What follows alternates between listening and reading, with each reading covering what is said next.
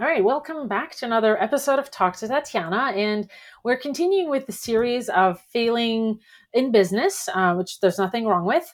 And so, Deanna, I want to welcome you to the show, and I'm really excited to talk to you today. Thanks for having me. I'm excited to um, Uh, talk a little bit more about my journey and everything. So let's have it. Awesome. Uh, terrific. So, Deanna, talk a little bit about who you are and what you do now. Well, I am a business owner with my husband. We've been in business together for um, a little over six years now, almost six and a half years together. Um, which some people are like, "You work with your husband?" I'm like, "Well, I like him. He likes me. It, it works out fine."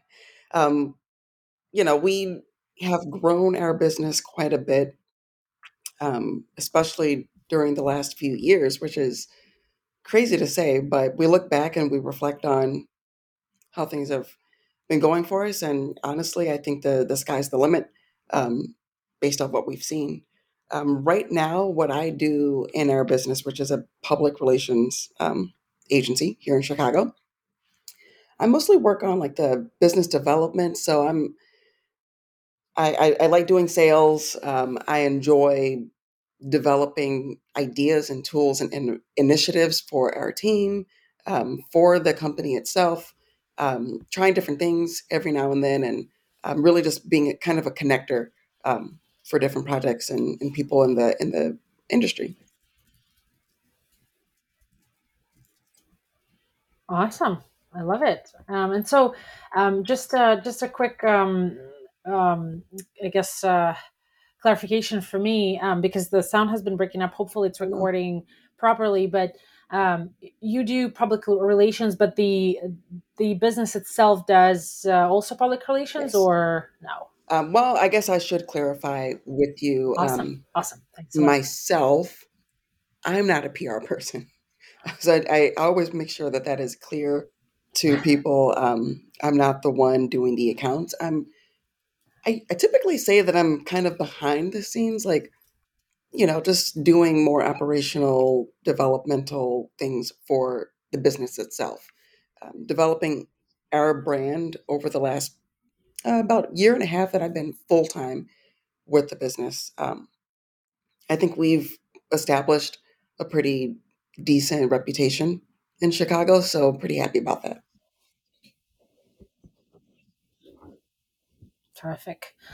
And so, um, tell me a little bit about kind of where you started and um, you know your career, whether it's entrepreneurial career or career, another career maybe, uh, where you've started. And you know, I'm doing a series on business kind of failures, and and I think that they're important because what I don't want people to continue to think that you know having your own business is all um, white and fluffy and it's all perfect and it's all um, super cool and, and et cetera. And so I that's why I'm doing this series of interviews where I talk to people about how they failed in business and kind of what we can learn from that. Because I think it's the best the best opportunities to learn from other people's mistakes so that you don't make those uh, mistakes yourself. And so um, give us everything.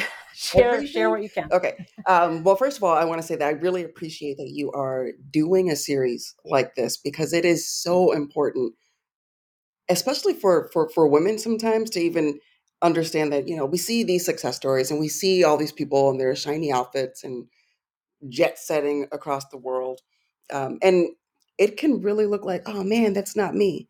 Um, so my work history, I started actually um, in financial aid at a university um, here in Chicago. Um, I will still say it was my best and worst job ever. Um, best meaning the perks were great, um, the the pay was great. You know, all of the good things that you want from a job. I could walk to work. It was awesome. Um, it was also the most stressful job I've ever had. Like to this day, even even as a business owner, um, that was the most stressful job that I ever had. Um, from there, I kind of had a few other sales jobs here and there in between, um, just kind of finding my way until one day, my husband and I both came to the realization that neither of us wanted a job anymore. And so we quit our jobs on the same day back in 20, 2016.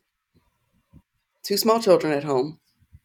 Really stupid thing to do. But we did it and we were like, now we have to make it work. Um, so at that time, we actually started two different businesses.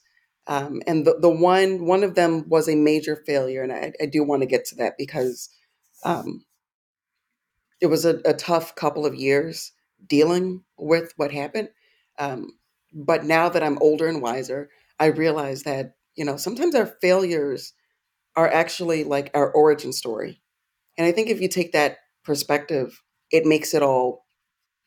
I don't want to say make it all better, but it it can help deal with what happened.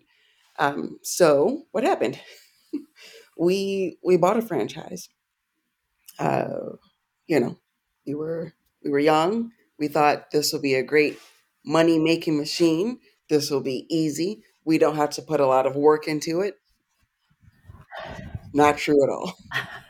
Um, anyone who's ever bought and owned and operated a franchise knows that those things are not true. Um, unfortunately, there were more layers to what happened. Uh, we did not do enough research on what we were purchasing. We did not do enough market research to understand the market that we were trying to tap into. Um, and ultimately, we were not in a financial position to take on what we did. And so, within 11 months, which is like I'm okay saying it now, but at the time I was like, oh my gosh, this is this is awful. It, it felt embarrassing. It felt, you know, shameful. Like, oh my gosh, I can't believe I I did this. But within 11 months, the business completely tanked. Um, we were losing money every single month. Um, so it was not fun. Um, on the flip side, though, we also started Bear Icebox, which is the current business that we run together, around the same time. Uh, at the moment, that that business was meant to be like a freelance secondary income. Uh, little did we know that would eventually become the business that it is today. Um, so yeah, that that bit of failure with that first business it it it stung for a few years. Like I, I'm not gonna lie, there, there were days that I thought, oh my gosh, I, I would never want this for anybody. And but looking at it now as like an origin story, I think because of those failures, we look at our current business so differently now.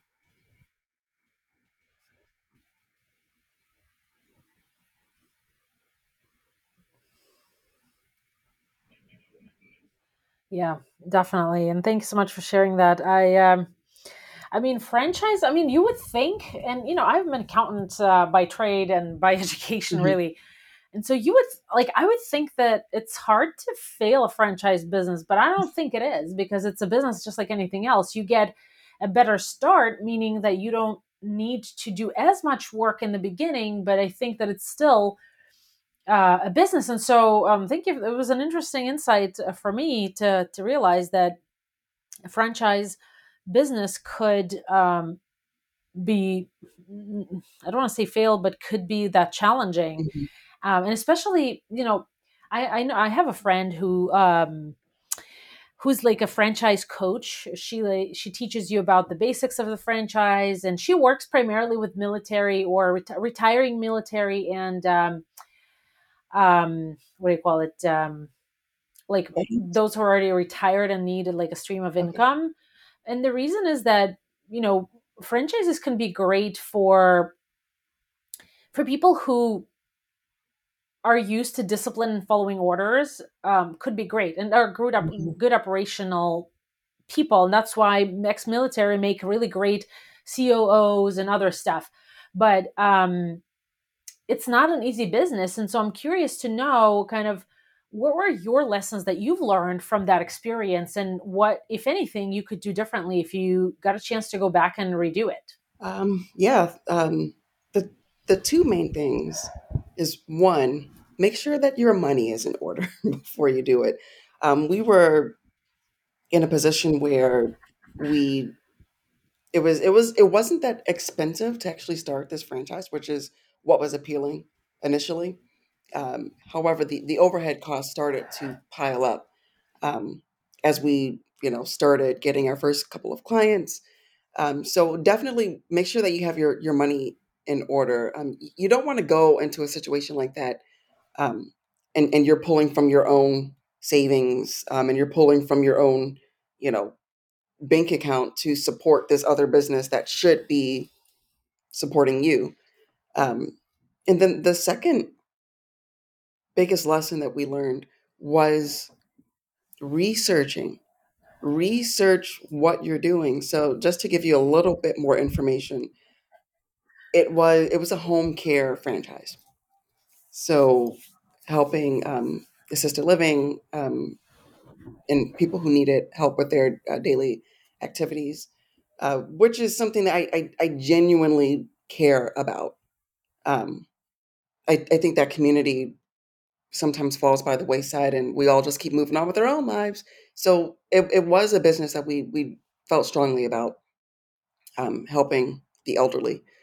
Um, the research part comes in. Um, we live in Illinois, and I'm not going to get into politics at all on your show, but uh, the state of Illinois, um, they don't have their money right. That's all I'll say about that. Um, so we didn't have our money right. The state didn't have their money right. Same as New York. Same in New York.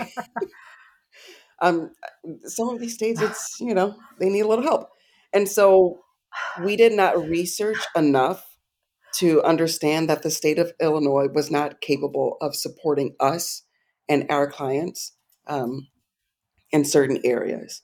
So we would have been waiting at least 18 to 24 months to receive reimbursements for services and 2 years is is too long to wait to get paid. And so we didn't find that out until get this the day that we received our license to work. And so my jaw was just like yours. My jaw hit the floor. And I was like, oh no, we spent all this money. It took seven months to Wow. even get the license. So within seven months, we could have been building Bear Icebox. But no, we were like, no, this is going to be the thing. And so the day we got the license was January 18th of 2017. Um, is when we found out that we actually were not going to get paid for any of the work that we were trying to do. So that those are the two big things. Get your Wow. money in order before you make any sort of investment. Make sure that you can actually have the investment and continue to support your your life.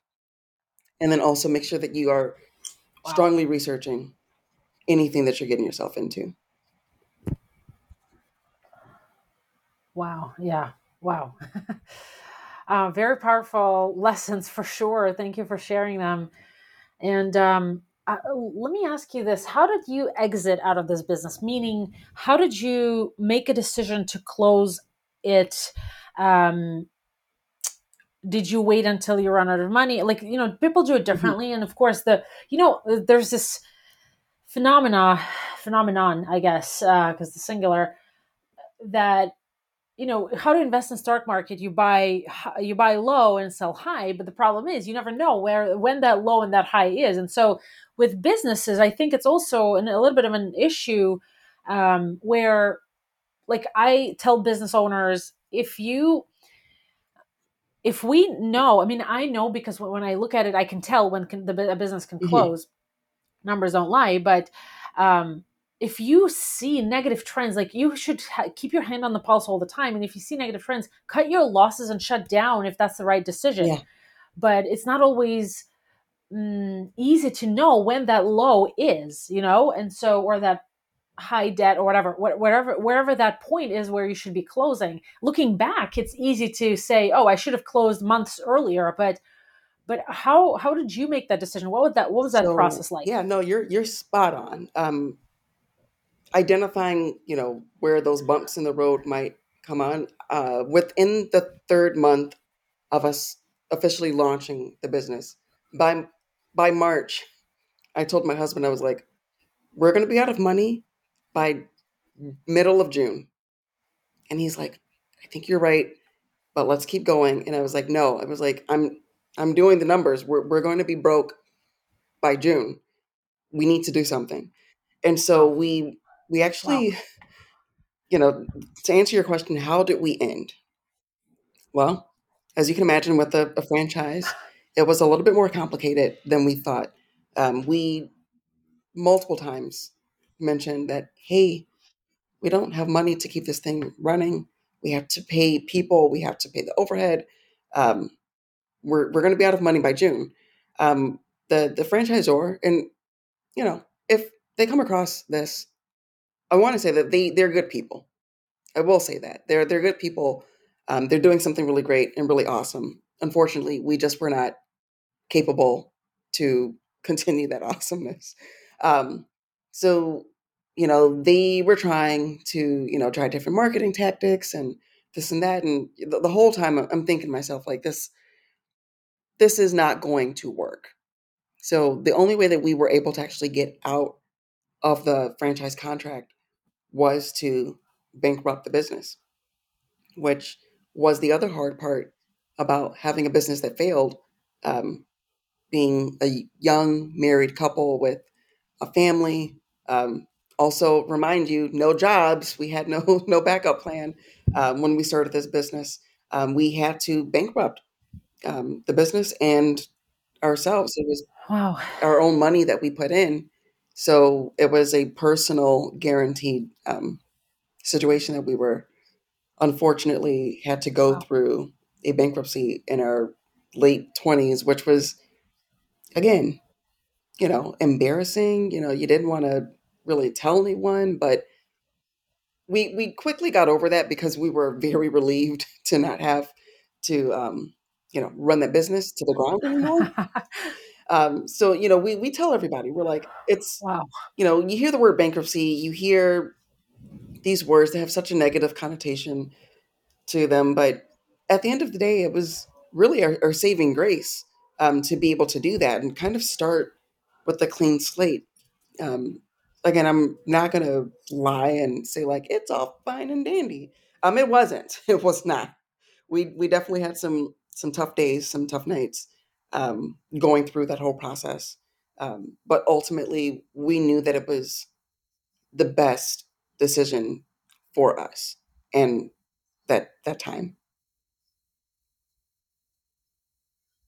Awesome, that's uh, that's a, a great story, and I, and then there's nothing to be ashamed of. I mean, I think the more we can freely talk about failures in business, our own failures in business, and talk about it openly, the less of an elephant in the room money and the related um, things like business, like taxes, like everything else uh, really start to become, the less of an elephant it becomes in the room because people are don't talk about their failures, they don't talk about money because there's shame related to that. And I think it's not the right approach. I think that we should be able to talk about our failures often because then somebody else will maybe take precaution and maybe think about things like you know in advance and so i wrote a book uh, i don't work with startups anymore with businesses who are just starting out but i wrote a book for because i'm an accountant and i've been in accounting for 17 years and i wanted to change how people start businesses and help them start them smarter and understand what they're doing before they even start. And so it's i think it's absolutely critical to talk about failures and that's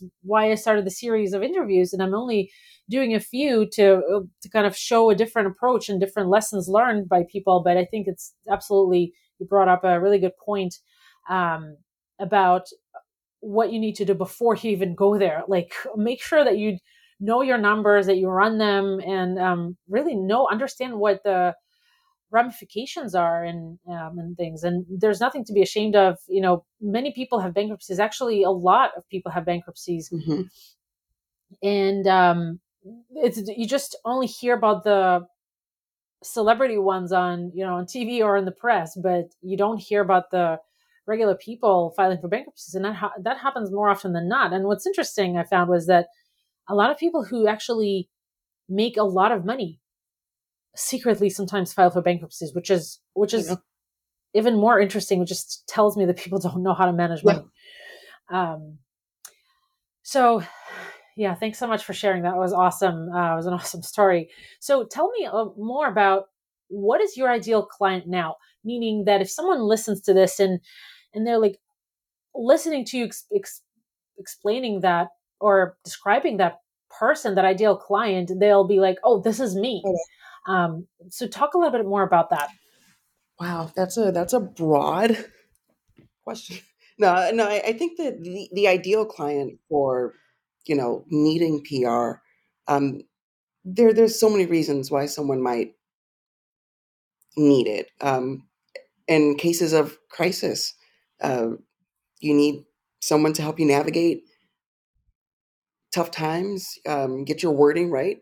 Um, speaking of wording, sometimes businesses uh, and, and business owners, I should say, if, especially if they're doing their own, you know, marketing and they have their own little team that they're working with, um, sometimes your, you know, brand message isn't where you want it to be or where you think it is. Um, and we we see that a lot. Sometimes clients they'll they'll come in and they're like, you know, customers don't understand what we do. Um, our internal team they don't understand what we do, um, and it really comes all down to to messaging and understanding how to communicate and articulate what you need, what you do, what you provide. Um, and, and at the end of the day, it really comes down to like value. Um, you need to be able to show people the value and what they're getting with either your products or your services. And if you're not doing that, you 100% are not capturing the most of your your audience. Um, primarily, we we do work with B two B clients, so not a lot of consumer facing products, but definitely people who want to get in front of the right investors, um, or you know just the right industries to propel themselves to be experts. Um, thought leadership is something huge um, right now that a lot of people are trying to figure out how to how to do that. Um, PR is a great way, actually, to you know not just send out a press release, but you know craft and create storylines that your audience will resonate with and will think of you top of mind. Like, oh, this person does X, Y, or Z. You just think of it. You know, I don't want to say household names. You know, we're we're not we're not exactly doing that, but we we have seen a lot of our clients grow in areas where they've either been acquired for multi-million dollar deals um, or they they find investors that are just like doing exactly what they've been wanting to do for a few years it's like now that they have established that yeah we are the company that you want to invest in there you go um, and more more importantly i think the ideal person is sees themselves as more than just Deanna Swirl. Um, we we are all bigger than than just a name. Um, and and I I'm not gonna I'm gonna butcher this, but this was years ago. uh, that sounds great. Um, I, I I came across this Wow. like sort of it was like an analogy um, for what does it mean to say the word and I'm gonna use let's Amazon.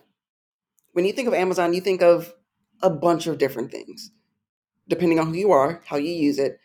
There's not just like one thing that you you go to. It evokes feelings, emotions, desires, Yep. um, ease. You know, all kinds of words can come with that. And I think with with ourselves, we we need to look beyond just I'm a mother, I'm a business owner. We can offer so much more um, in our messaging of who we are and and what we have to offer.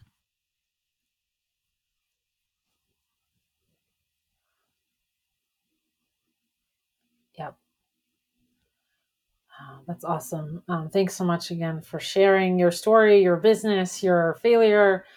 Thanks for being open about it. Uh, and um, it was really, um, really eye opening for me, and I hope that for my listeners as well. Um, and so, how can what's the best way for people who are listening uh, to for the audience to connect with you and get in touch with you? Like, where do you live? I mean, I know you live in LinkedIn because you gave me a LinkedIn link, but is there is there a website or is there anything else that we can provide to the Sure. listeners? Uh, LinkedIn is probably the best way to reach me, um, especially these days. I've been personally um, trying to limit my social media use, um, which is not what we do for our clients. It's more of a personal thing for me. Um, but you can also find us at bearicebox.com.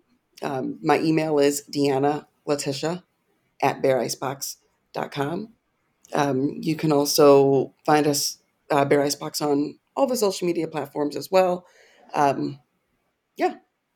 I, I, I mean, I, I do have a, a Awesome. poetry website. Um, I haven't written poetry in a very long time, but um, it's a website called andthelightsdon'tlie.com if you're interested. Awesome. Awesome. I will make sure to include all the links um, below the um, the episode and also if you're on YouTube below the video. So be sure to check that out. Deanna, thanks so much for being a part of this series and being open about uh, your business journeys. Uh, I um, I learned a lot, and I hope that um, my listeners learned a lot as well. And thanks so much for being a great guest. Awesome. Thank you. And thank you for doing this series. Um, it's so important to have this out there. Absolutely. All right. Those of you who are listening or watching, I'll see you next week for another great episode of Talk to Tatiana.